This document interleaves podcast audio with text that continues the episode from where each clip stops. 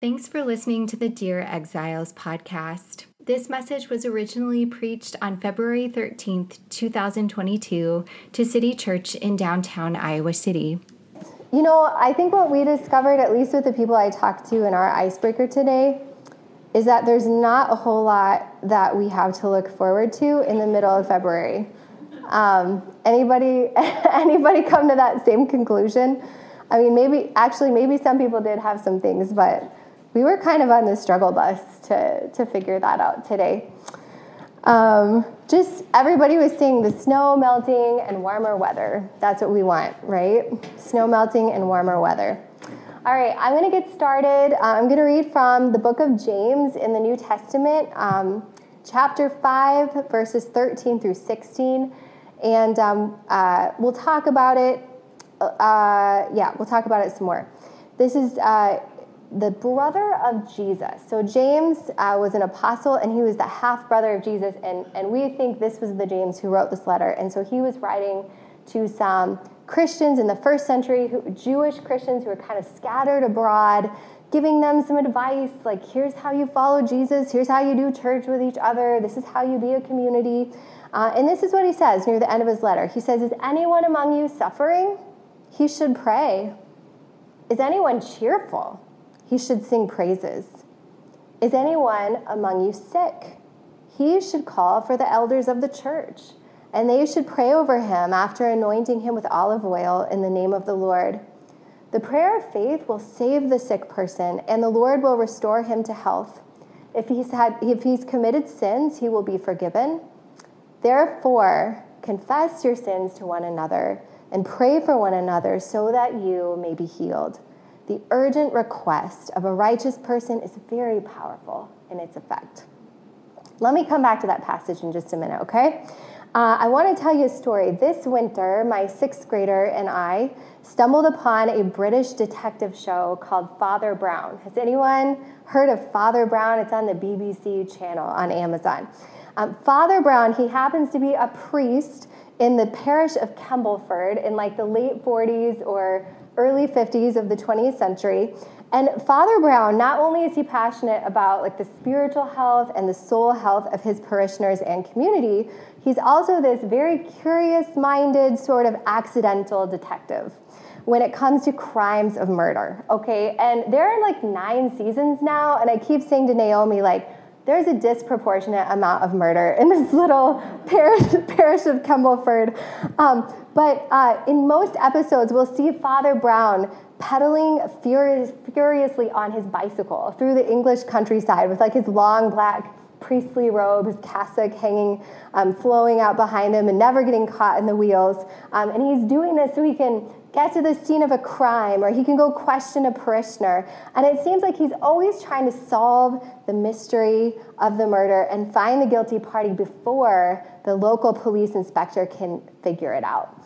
Because the inspector is interested in evidence, he's interested in guilt and locking someone up. But Father Brown's first concern is not that they turn themselves into the police.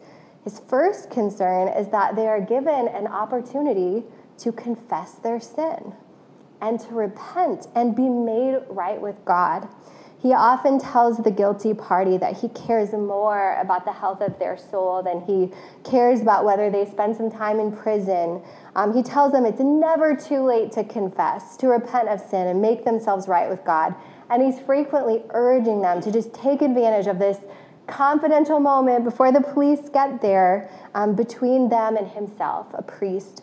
And some of the confessors in the show, they take him up on his offer. They unburden themselves, you know, of the secret that they've been carrying, and oftentimes like a lot more pain, a lot more things going on in their lives. And then there are others who take their confession, their secret with them to their graves or to prison. And there's always the, a difference between those who confess and those who remain stubborn and, and don't confess. Um, those who confess, they express this remorse and then they seem to have like a peace at the end of the show, even if they do get arrested. The ones who don't confess seem the most burdened and tormented of all as they're, you know, put in handcuffs or as they try to escape. Now, we probably all have different feelings when we think about confession. Some of you were raised Catholic, and confession was a part, like a regular practice of your religious upbringing. Uh, if you went to church, you may have gone into a confessional and spoken with a priest about your sins. Um, one of my friends I made at the dog park this week is an author. Um, Tom Sweeney, he, he gave me his memoir, and he wrote in his book rather lightheartedly that, quote, as a devout Irish Catholic, age seven, I was allowed to make my first confession this was the opportunity to cleanse my soul, to seek forgiveness for seven long years of sinning. Uh, early on in his life, he said there were these seeds of guilt planted in him, a sense that he was a sinner, and that in order to be free from sin and accepted into the church and able to like take communion and participate in other sacraments, um, you had to go to confession. And so he wanted his confession to be really good. Uh, so by the time he ha- got, had his first confession, he wrote, he felt sure that this was the worst confession the priest was going to hear that day. And, and he felt very proud of that. Um, if you were raised with a formalized confession practice as part of your religious tradition, you may have experienced some nervousness as you were going into confession. Um, you might also have experienced a sense of relief or gratitude after confession if you knew and felt forgiven. But regardless, you know, of whether you grew up in that kind of tradition or not, confession is and always has been a practice, a spiritual discipline of the church since the early church.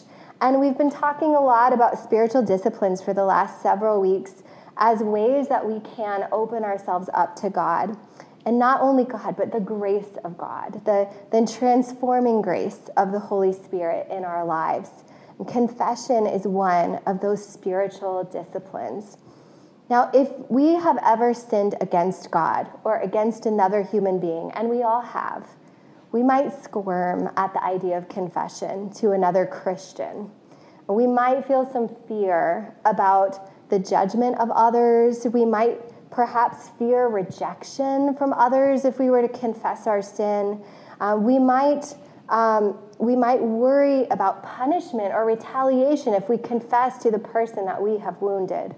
Uh, in the public square in our culture, we see both negative and positive results of confession. As, as celebrities confess things all the time, right? And at times they receive support, other times they receive criticism, sometimes they experience a mixture of both.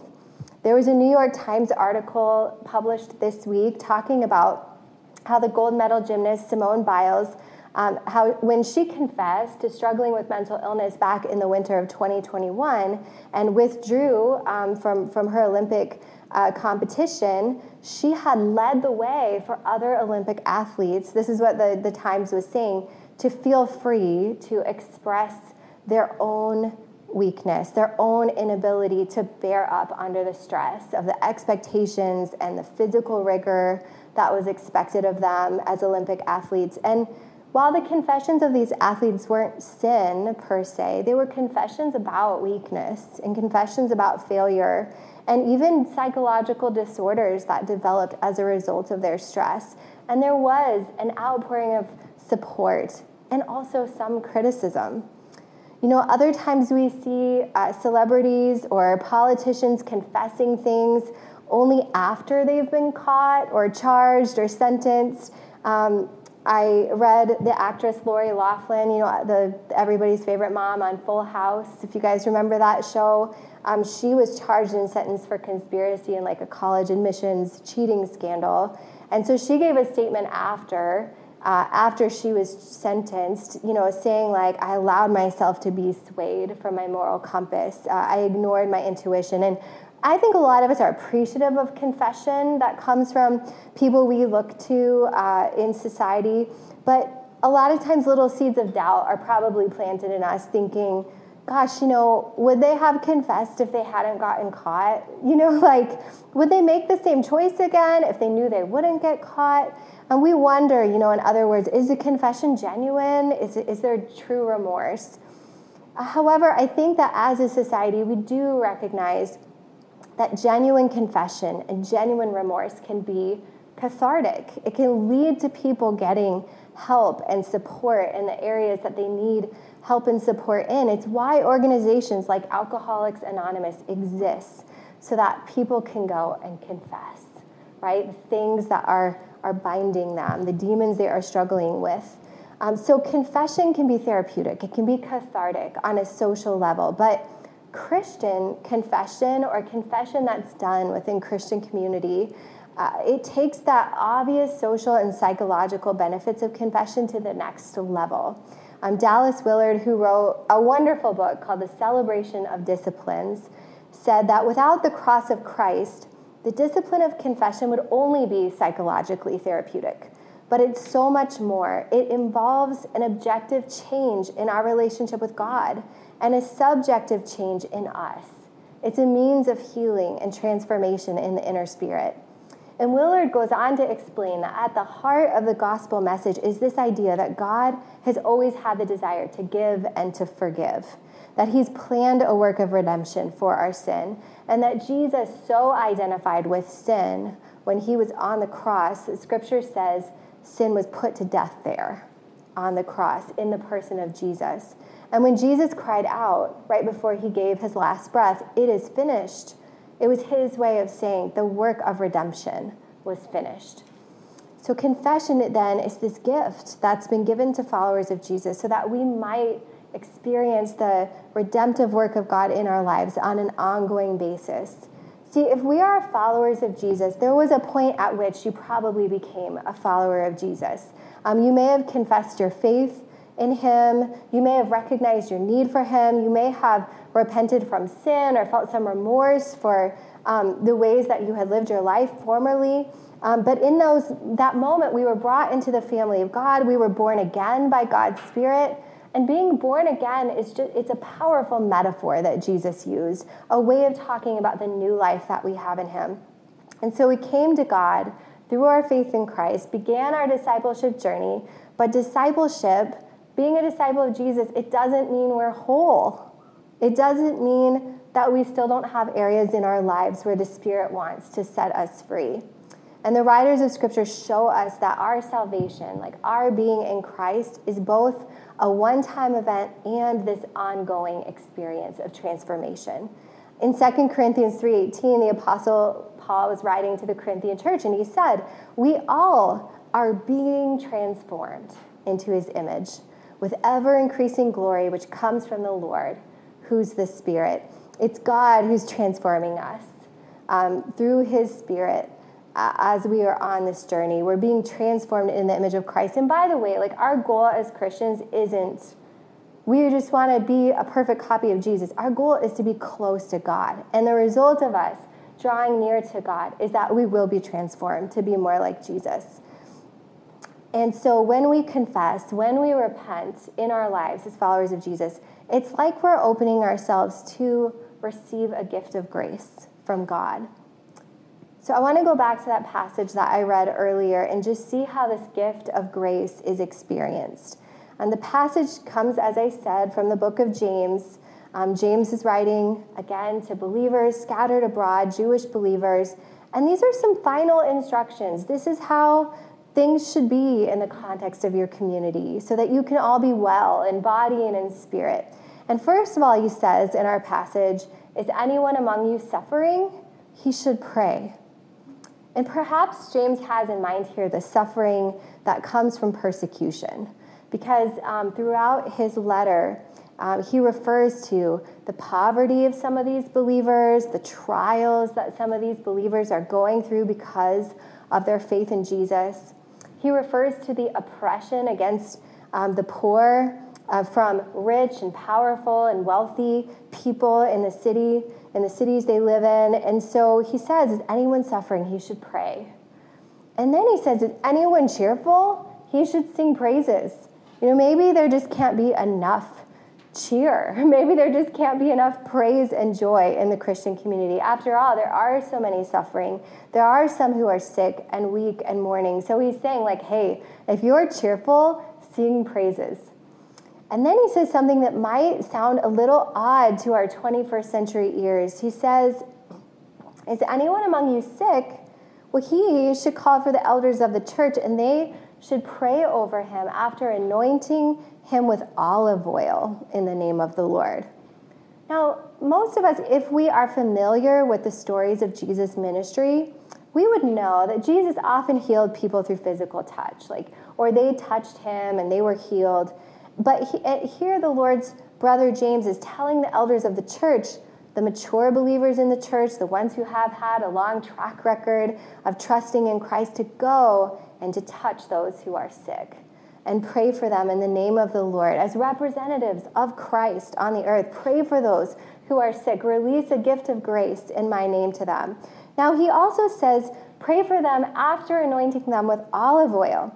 And that might seem strange, and you might wonder if you get sick, am I going to show up at your apartment with a bottle of olive oil and make your face all greasy, which I don't think you'll appreciate. But um, this is one of those moments in Scripture where we have to do a little work to understand what's going on. First of all, it was not uncommon in the first century to dress wounds with oil. Uh, many different sources, written sources in the first century, refer to therapeutic and medicinal properties of oils, including olive oil. But then, second of all, if you are a Jewish believer reading this letter, you would know that in your Old Testament scriptures, oil was used to anoint priests and kings right before they were about to take office. And oil sort of like symbolized the Spirit of God resting upon the king or the priest, that he was going to have the authority from God to lead, lead God's people. And so, you know, the oil is this way of, of symbolizing that authority. And so, Craig Keener, who's a Bible scholar, he said, you know, maybe Christians combined uh, the symbolic medicinal use of oil with the symbolic um, use of oil from the Old Testament of, of um, handing someone over to the power of God's Spirit, of inviting God's Spirit to rest upon that person, um, to heal them. You know, but we really don't know for sure how they were thinking about it, but that's a, a good explanation. I think it's one that is reasonable. So, is anyone sick? He should call for the elders of the church, and they should pray over him after anointing him with olive oil in the name of the Lord. James goes on to say, the prayer of faith will save the sick person, and the Lord will restore him to health. If he has committed sins, he will be forgiven. Therefore, confess your sins to one another and pray for one another so that you may be healed. The urgent request of a righteous person is very powerful in its effect. So, first, he's saying the prayer of faith can save a sick person, deliver them from illness, make them well, bring wholeness. Does this happen every time we pray for people who are sick? No, it doesn't. But sometimes it does. And, you know, there, that's a long conversation we can have uh, and explore why could that be? You know, why, why don't, doesn't everyone get healed every time we pray? Um, but I was asked um, by another minister in town to go to their house and put my hands on them and pray for them because she'd had a migraine headache for days. And I prayed for her and the next day, she said, You know what? It started getting better after you left, and she was migraine free. And so um, I just did what James said to do. I went to her house and I prayed, and she was healed. But then James adds that if that person has committed sins, he will be forgiven, which means God is just as concerned with the sickness of our bodies as he is with our souls. Does every sick person have unconfessed sin? No. But if they do, they'll be forgiven. And then James gives us this therefore. Whenever you see therefore in the Bible, just know it's for this reason. Whatever came before, for that reason, now I'm going to tell you something else. For this reason, confess your sins to one another so you may be healed. He's linking some physical sicknesses to unconfessed sin. Now, James is not saying that all unconfessed sin causes sickness or that all sickness is caused by unconfessed sin. He's not saying that. And in fact, Jesus himself demonstrated that that was not true. Sin was not the cause of everyone's sickness. But James is saying there is some sickness that can be caused by unrepented for sin. And I honestly don't think that's much of a stretch for us to wrap our minds around because we live in the 21st century and i think we understand better than anyone that like there's a mind body connection right science has shown us there's a mind body connection we understand and there have been studies to show that you know bitterness towards someone else, unforgiveness towards someone else can be correlated with certain kinds of disease. Um, we can imagine how a tormented conscience or unceasing anxiety can affect our bodies. Science has shown us this. Now, James does not give us a manual here on which unconfessed sins cause what sickness, but I don't think that's his point, and I don't think that matters for us. I think uh, his concern here is that believers care for one another and that they administer God's grace to each other's bodies and to each other's souls as there's occasion for it. There's a grace that is meant to flow from one believer to another, the power of the Holy Spirit to see other people made well and to see other people set free from tormented consciences and sin or from cancer or from migraines. In confession, then, we get to experience God's grace. But confession is also a spiritual discipline because there are some things that we must do in order to practice confession. And this is why it's a discipline. It's hard. We actually have to train ourselves to practice confession. It has to be deliberate, a deliberate choice to open to God in that way. Now, we can confess sin directly to God, and God will forgive us and we'll receive His grace. And we can also confess to another believer. The scripture makes it clear both types of confession are useful and good, but there are times, and maybe you've had one of these times where you have done something wrong and you've been so riddled with guilt and so overcome by sorrow because of your sin. And maybe you've expressed it to God, maybe you confessed it to God and asked for his forgiveness, but you might not have felt forgiven. Sometimes we don't feel absolved of our sin when we just confess it to God. Because, you know, we can't hear God with our ears. We can't hear Him say, I forgive you. We can't see His face and His eyes of compassion. And we sometimes actually need other people in the body of Christ who can hear our confession and who can say, you know what? You're forgiven. God forgives you. Jesus told his disciples in the Gospel of John, if you forgive the sins of anyone, they are forgiven. Sometimes we need an actual person to stand in Christ's place, to look in our eyes and say, You are forgiven. And we've been given authority by Jesus to do that for others. In high school, I had a really complicated friendship, and it led me to do some things that were wrong. And I knew they were wrong, and I kept doing them. And I was really sorry and I was really overcome by shame. I did not want anyone to know. I confessed to God.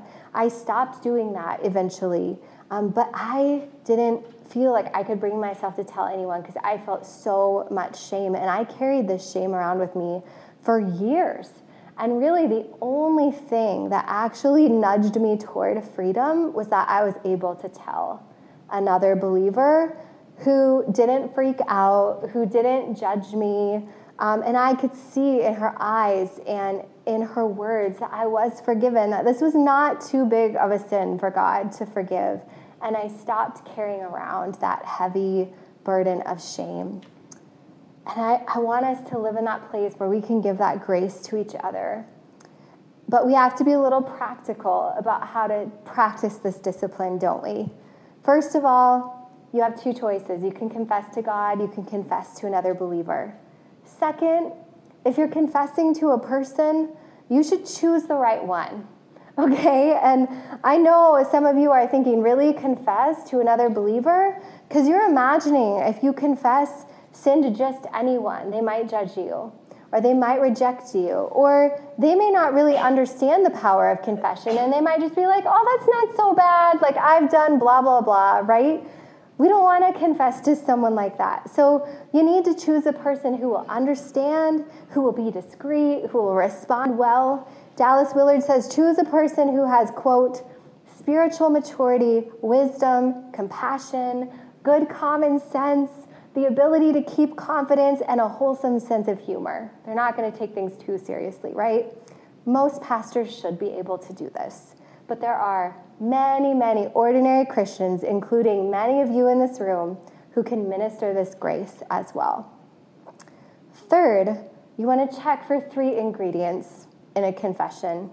Um, St. Alphonsus Liguori said, For a good confession, three things are necessary. And he said the first one is an examination of conscience. So, an examination of conscience is some, sometimes something that you do without knowing that you're doing it. It is this a sudden awareness of something on your conscience, right? Awareness of sin. Um, sometimes, though, we examine our conscience deliberately. Uh, it's an invitation that we issue to God. God, I, you know, I think my soul's not all that healthy. Could you show me? Could you light up in my heart what it is that's going on? And sometimes God will let us know, gosh, we need to confess this sin. We need to turn from this sin. We might know also, in a general sense, that our souls are not well and that we have some areas of sin in our lives. But if we only confess in a general sense, we actually kind of miss the opportunity to spark healing in our souls. If we're always sticking to those generalized prayers of confession, like we pray sometimes at the beginning of service, um, we miss the opportunity to be specifically restored in a particular area that we really need restoration in. So we want to allow room for an examination of conscience. And then the second element of confession is sorrow. It's not a sorrow that leads to despair. It's not a sorrow that leads to hopelessness. And it's not a sorrow that even has to be demonstrated in wailing or tears. It just needs to be this deep regret and this remorse at having offended the Spirit of God who lives in us and, and possibly hurt and wounded someone else in our lives. And then the third element of confession, St. Alphonsus says, is a determination to avoid sin. We must have a desire when we confess not to repeat the same thing in the future. We can't go to confession and think of it as like, I'll just wipe the slate, slate clean right now, and then I'll go out and do that same thing tomorrow, and then I'll just wipe the slate clean next Friday. like, that doesn't actually help us um, grow in Christ. So we must be determined when we make a confession that these behaviors or way of thinking, they're not going to remain part of our lives. Will we sin again? Yeah, we'll probably sin again. Hopefully, not in the same way. But if we sin in the same way, if we're overcome by temptation, then we can go through this process again. There are, the God doesn't have like, you know, so many chances and then you're out. We can examine our conscience again. We can receive um, the gift of God's grace and forgiveness again. Um, but genuine confession is always accompanied by a determination for the future to be different. So that's what you do if you are confessing. But what if someone comes to you and wants to confess? What if we're in our Bible study tonight, which Molly's going to tell us more details about, and maybe at the end, somebody feels like, I need to say this is what's going on in my life. What do we do? How do we administer God's grace to people who confess to us? Well, first of all, we need to keep in mind the cross of Christ and that He redeemed us from our worst sins. And if we can keep that as a framework for our conversation, we're not going to be shocked by other people's worst sins. We're not going to be stunned. We're not going to judge them. We're going to know that the grace of God is sufficient to forgive their sins. And we will then convey that in our tone. You know, we'll convey that in our compassion, we'll convey that in our love, and they'll know that they can trust us. Uh, if we know someone wants to confess something to us or they're about to, we can also just begin to pray inwardly, like, Lord, help me to radiate grace to them. Help me to radiate your forgiveness and your compassion to them. Help them to experience healing through this process. And then when someone's talking and confessing, we should be quiet while they're talking. Listen well and listen sensitively. And don't change the subject or talk about your own situation and be like, oh, yeah, you know, I've been there too. You know, like, no, we want to like be focused on what they're sharing and then be praying for them inwardly as they share. Pray that they can really unburden themselves fully, get to the heart of the matter. And then we need to pray for them out loud. We can even say, hey, can I put my hand on you and pray for you? And we should pray for like the inner wounds that they have to be healed. That um, there would be healing of relationships that have been broken because of their sin. And we just would invite God to just come and heal the griefs of the past. One thing that we'll notice if we practice this discipline of confession is that freedom leads to freedom. You know, when one person can share and conf- confess in Christian community, others begin to feel like, oh, this is a safe place for me to do this. Um, it's kind of like what the New York Times was saying about Simone Biles and the other Olympic athletes. Oh, one person took that brave step to confess, and then others felt like, oh, I can do that too. I can be honest too about what's going on in my life. So I want to not end our service today without giving us an opportunity to practice the discipline of confession. And we're not going to confess to a person in this room. But if you feel like you need to do that after the service, identify someone, uh, someone who fits the criteria that I gave you this morning, and go to that person and ask them if you can share with them something, if you can confess something to them. But I want us to have an opportunity to pray the prayer of confession together. Before we do that, I'm going to invite you to examine your conscience. We're just going to have a moment. We're going to ask the Lord to just shine a light in our hearts. You can close your eyes if you want. Lord, in this next moment, we pray that you would shine a light in our heart, that you would show us where our souls have been unhealthy, where there may even be specific sin, maybe even just an unhealthy fear an anger or bitterness or an action, Lord. Shine a light on our heart, Lord, and show us.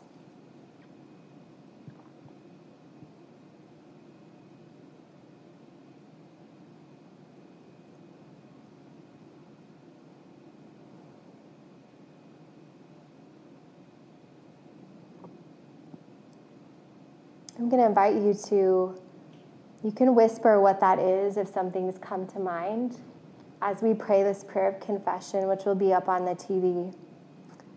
Invite you to join with me. Most merciful God, we confess that we've sinned against you in thought, word, and deed, by what we have done and by what we have left undone. We've not loved you with our whole heart. We've not loved our neighbors as ourselves. We are truly sorry and we humbly repent.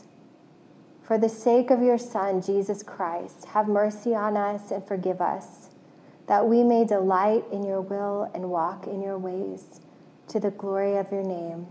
Amen.